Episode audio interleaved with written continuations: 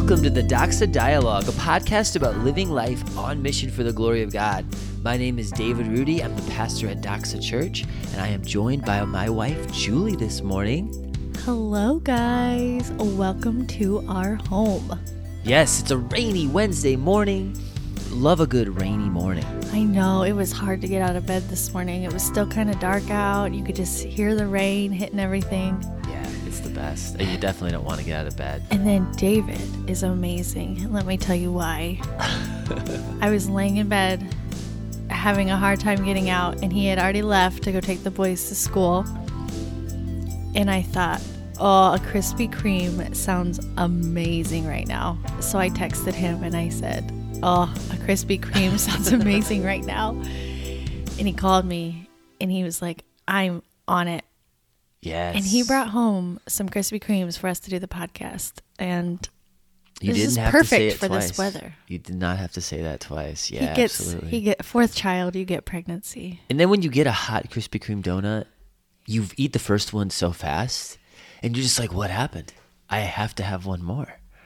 You can't just eat one. I know, but if you eat more than two within an hour, Mm. your stomach is like, what just happened? absolutely, we just established that. I don't know why it took us this long to make that click. I remember in Just college. don't do it, guys. I remember one time in college, one Sunday morning, I downed four Krispy Kreme donuts before I went to church, and I was sick to my stomach for the rest of the day. I definitely knew that. And at our age, it's true. If you take one more bite past two, you're gonna be feeling it. Which I did. Monroe, guys, this is insane. Monroe doesn't like donuts. yeah. She'll we put we'll put one in front of her, and she takes maybe one bite.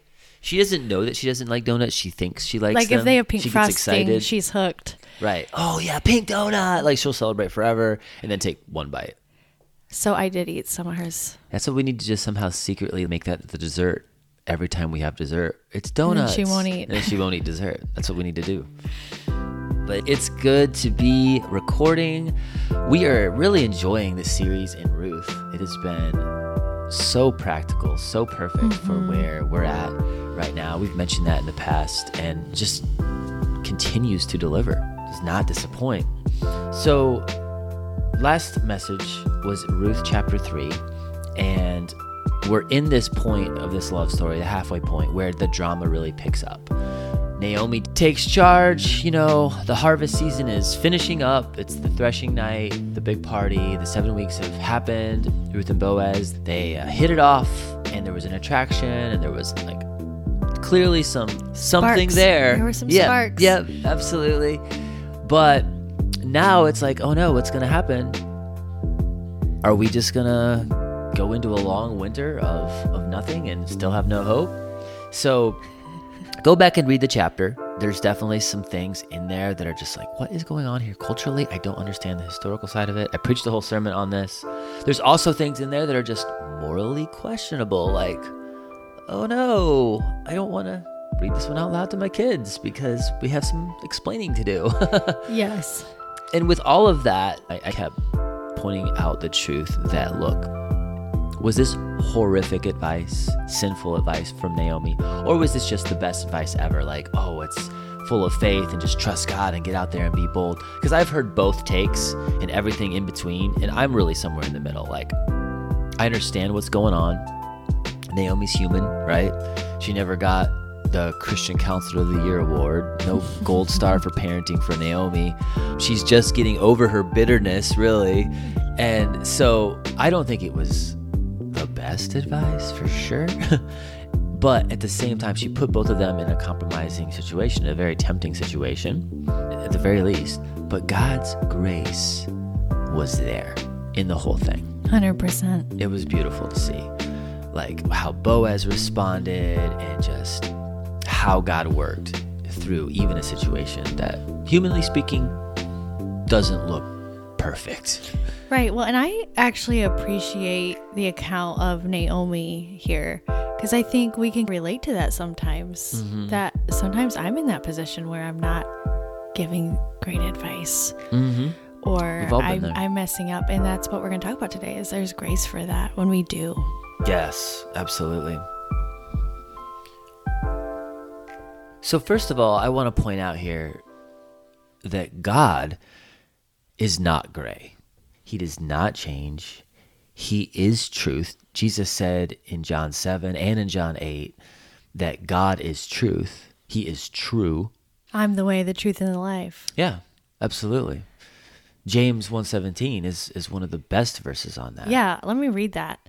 Every good gift and every perfect gift is from above, coming down from the Father of lights, with whom there is no variation or shadow due to change. Absolutely. So I've heard some Christians talk about this, like God is gray, and there's all these gray areas of life, and God that's himself is not gray. right. God is black and white. There is truth and there is error. There is right and there is wrong. There is evil and there is righteousness. God is righteous. God is undefiled by sin. In no way is anything about God gray.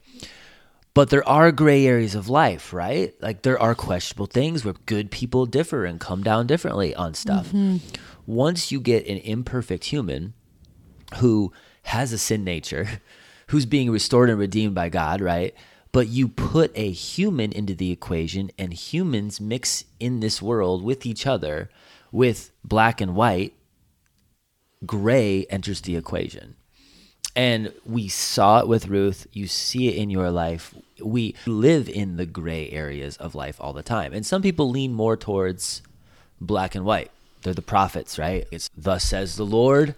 How dare you alter that? Like, get out of the way. We're doing this right. We're doing it my way, which is God's way. I know. Well, and it's actually interesting as you're talking about gray. I'm going to go on a little rabbit trail here. But I, if you don't know much about me, I'm an interior designer and I studied that in college. Mm. And one of my classes was color theory. Yeah. Super fun class. And pretty much the whole semester, all we did was make paint chips. Literally, we just had paint in front of us and we were told to make all these different hues. He would have a color up there. We would have to make it and it would have to match perfectly. Just actually really fun. I enjoyed it. Some of you would be like, oh, that sounds horrible. But Some nice college tuition going towards a fun experiment. Sounds a little craft class. no, it does help Yeah. you to yeah. see what, you know, look at a wall and know what is the makeup of that color. Oh, I can see that. But when you're making gray tones, Mm-hmm. how do you do that? You mix black and white. Yeah, you're Okay. right. Okay. But the easiest way to do it is to take white and add just a dib of black Oh, sure. to it. And you slowly mix it and you start to begin to, s- to see the gray. And I'm mm. sharing that with you mm. to say that to get gray, mm-hmm. it takes a little bit of both the black and white. Mm-hmm. It's not just one or the other. Right. Right. That's not the life we live in. It's just cut and dry. There's so many variables and nuances to life. And you get different shades by adding more white, more black. right. And that's where that variation is coming into play. Absolutely. That's good, Julie. That is really good. So, we don't want anyone to be confused. This isn't moral relativism at all.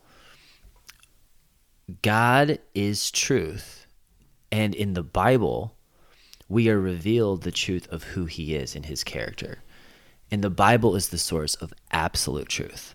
Mm-hmm. So please don't confuse this podcast for the message of the culture, which is just you have your truths and you can speak your truths into my truths. And that whole concept is from the devil. That is the opposite of what God teaches. You can't have two truths that contradict each other.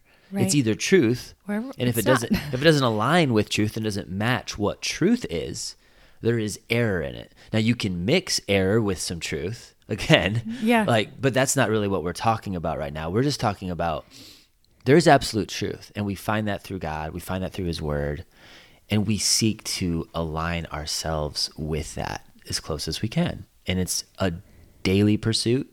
It's a lifetime pursuit. It's a walk with God. And what we're seeing in Ruth, and we also, when you step back and look at your own life, you can see it in your own life. We're not always doing everything perfectly correct. No. We have wrong motives that can mix into the equation and create some gray. We have sinful habits that can uh-huh. sometimes rear their ugly heads. We can have old things that we've gotten pretty much victory over in the past and they can still come back sometimes with a vengeance. Right. And so we are seeking Christ. We're trying to be like him. We're walking with God, but we're still human. And we create gray wherever we walk and mm-hmm. wherever we go.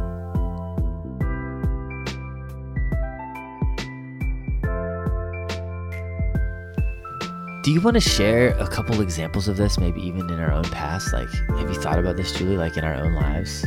Like where we've made gray. Yeah, like where we've totally been in a situation that we were trying to do what was best, but looking back at it, it wasn't really that great. I can think of an example. I think of our parenting. If any of you have kids, you know it's not easy. We're not really given a manual for each child. I mean, we have the Bible, obviously, that's like a manual, but specifically to how they tick. And with Beckham specifically, David and I noticed in our parenting with him that we were constantly taking away things from him as a punishment. And it just wasn't working. We mm-hmm. found ourselves very frustrated because it's like, here we are. Mm-hmm. You can't have dessert. You can't play video games. You can't do XYZ. And it was just making it worse. And Yeah. I was like, well, look, Julie, this is really more like just ongoing punishment that is just dragging this out and and it's actually negatively affecting the whole family, including him. When we don't want to punish anyway, we're trying to discipline. Like punishment, Jesus handled that on the cross. Like he took our punishment. Discipline is aligning somebody. It's immediate, it's quick, it's in the moment where you understand I was off and I'm correcting that and getting back to the correct yeah. getting back in line correctly. So, like in this example that we're giving you, the black and white is our parenting. teaching Beckham truth. We're trying to discipline him correctly. Like we know we want to teach this right to Right. him. But we created gray in our approach and mm-hmm. not carrying out actual discipline. Mm-hmm. And we were just passing out punishment. So we've had to regroup, David and I, in our approach. And it's been a lot better. Mm-hmm. Yeah, and another one I thought of is back when we were in Colorado. So some of you have heard parts of this story for sure in the past. We've talked about it on and off.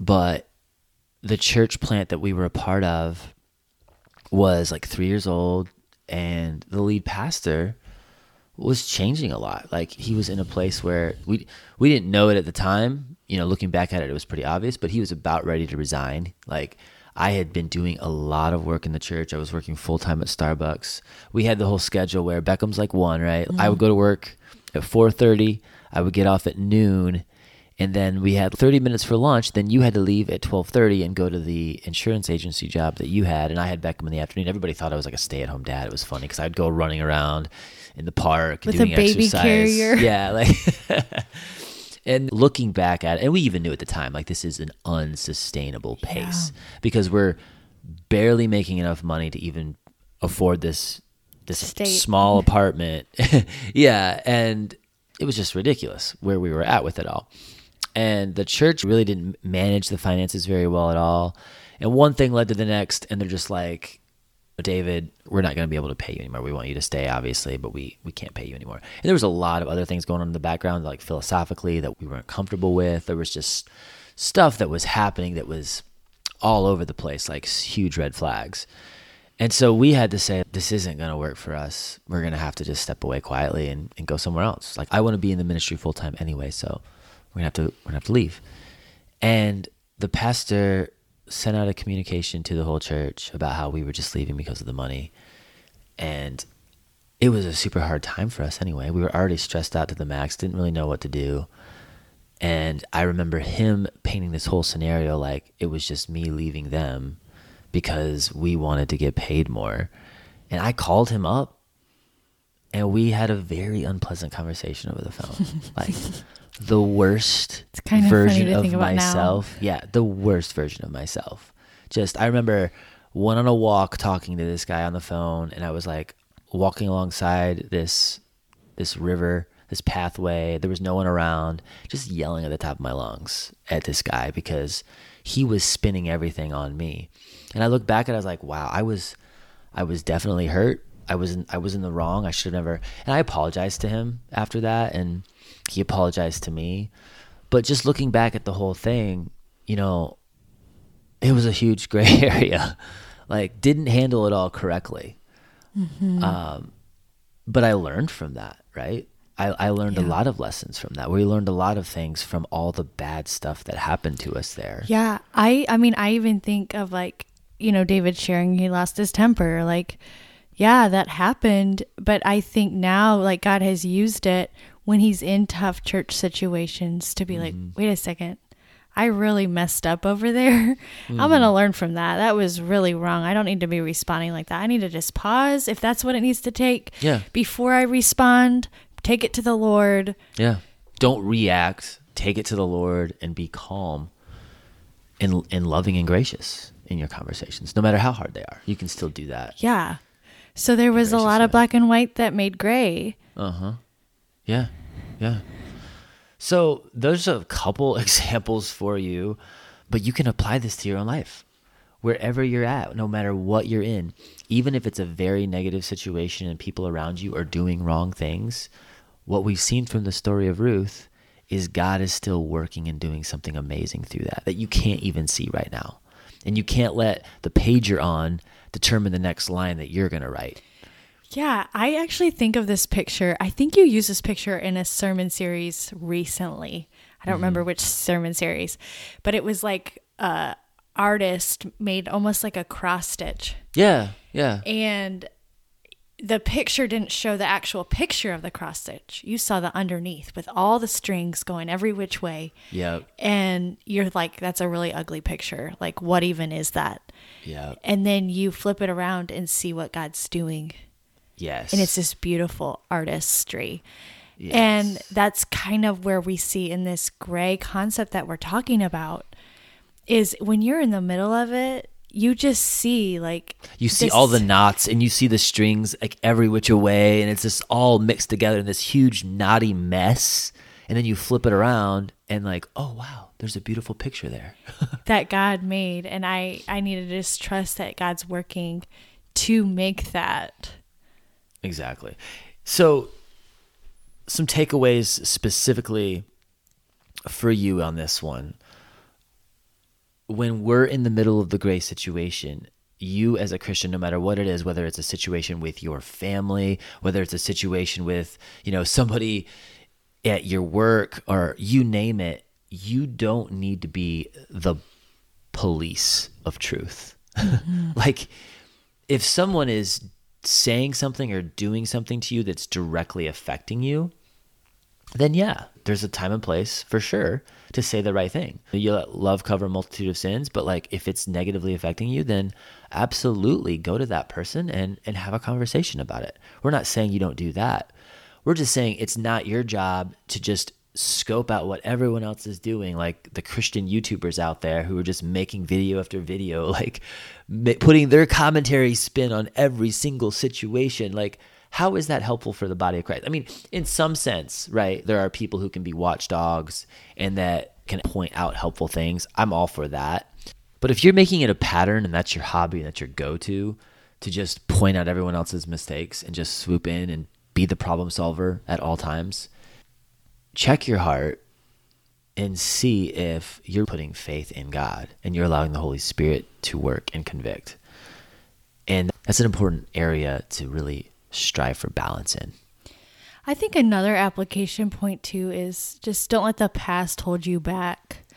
It's mm. easy to look back and feel stuck because I did this, this, this, and this, and I'm in this gray muck of a tapestry and I can't see this beautiful picture that God's making.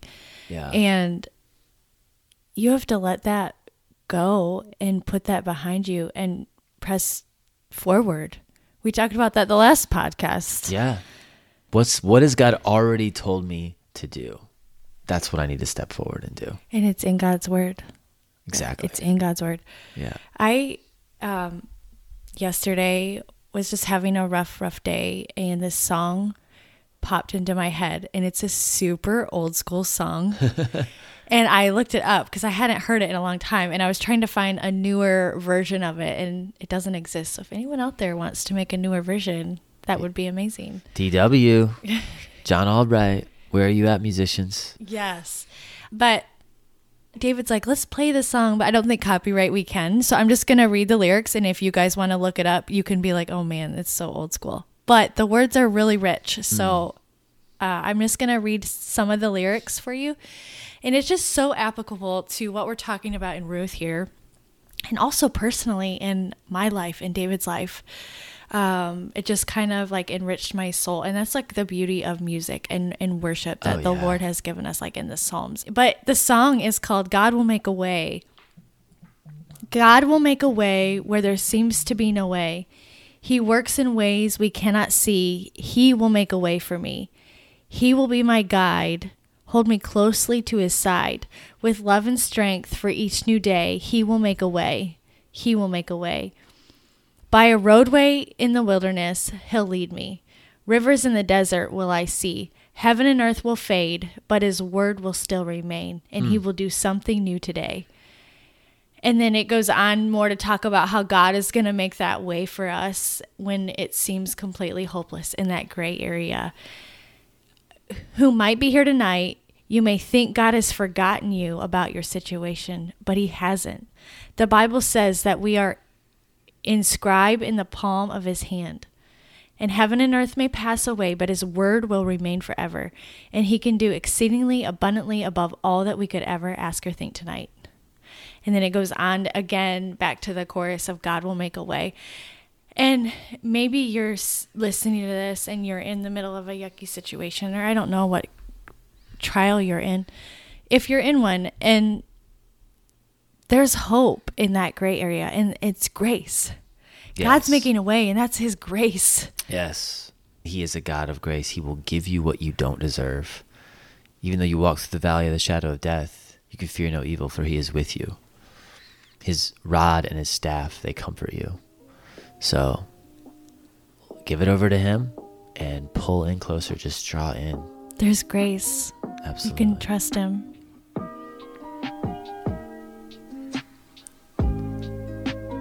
Thanks for listening once again to another episode of the Doxa Dialogue. We have really enjoyed Ruth, and this next chapter, chapter four, is going to be so good. And then Pastor Lee is going to preach one more message from Ruth and really go into some amazing application that parallels into Ephesians, Ephesians chapter 5. So mm-hmm. I, I've been talking with him a lot about that, and it's going to be great stuff. So super looking forward to the next couple weeks. And if you enjoy this podcast, please give us a review. You can do that on Apple, iTunes. You can also do that through Spotify, and those reviews actually help our podcast a lot. So please do that if you have not done so already, and share this episode with a friend. You are loved.